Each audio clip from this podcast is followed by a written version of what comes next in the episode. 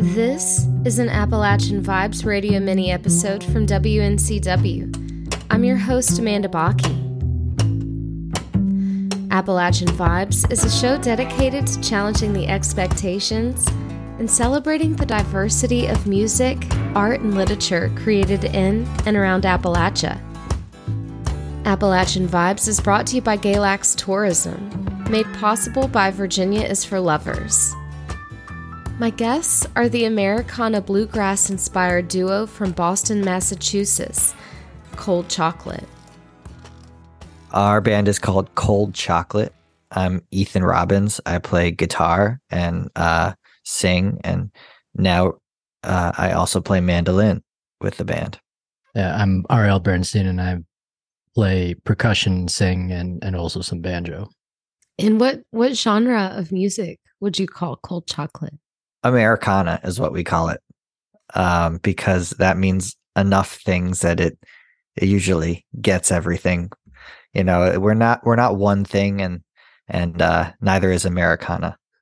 We used to be more of a straight ahead bluegrass band, and it uh, it it just felt a little bit limiting to call ourselves one thing. So we kind of went with the the genre title that allowed us to basically do whatever we want.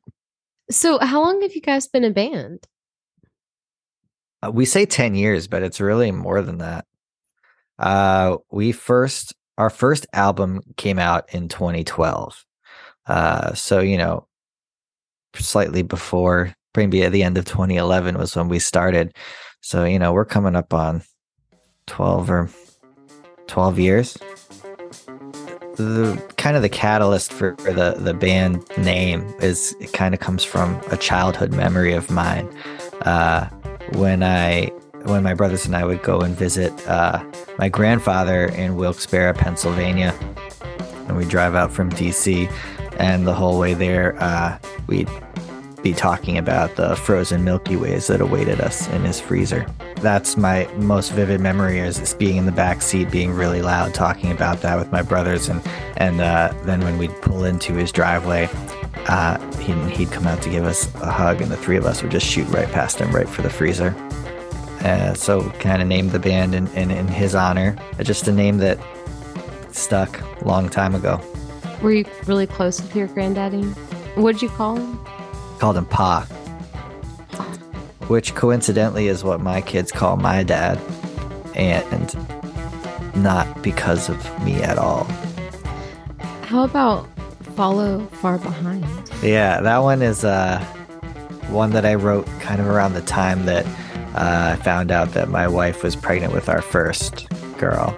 And, uh, you know, um, it was before the baby was born and kind of just in one of those moments where I was thinking, like, what is about to happen? Like, I am not prepared for any of this. And, uh, you know, I'm not, I'm sure it's a common feeling. But anyway, for me in those kind of moments, I, I, I let sometimes write lists out mm. and it can kind of help me. I don't know if it's the process of writing or just, you know, getting what's in my head out so I have some space. Um, and the what the list that I wrote that day was uh, a list of life lessons that I wish to pass on to my daughter, and um, the the list literally became lyrics for the song. What do you think was the most important item on that list?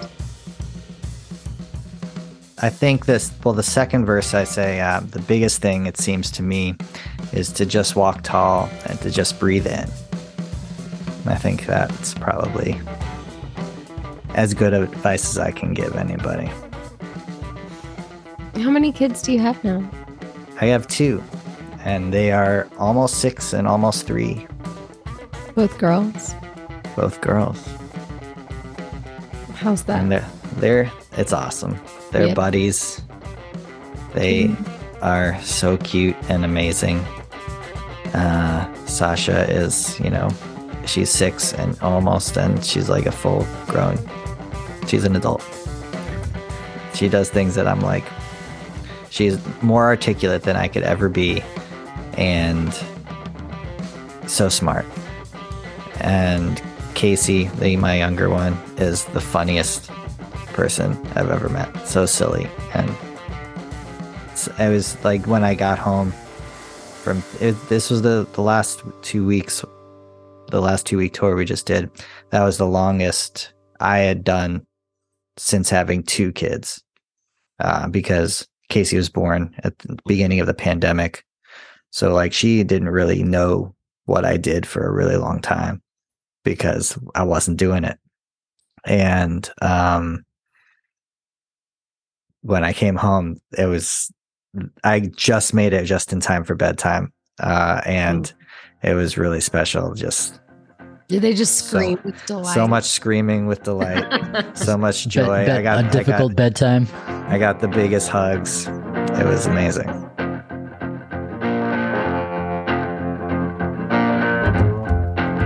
Surprise, surprise!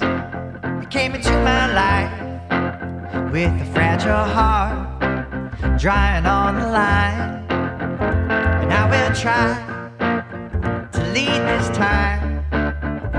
But I know I follow far behind.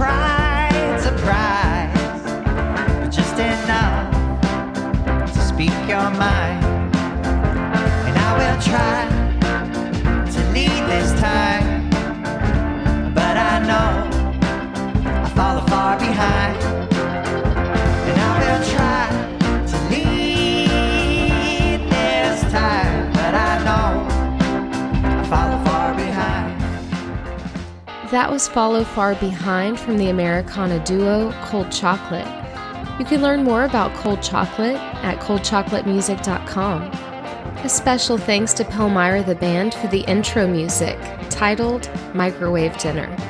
Appalachian Vibes is brought to you by Galax Tourism, made possible by Virginia is for Lovers.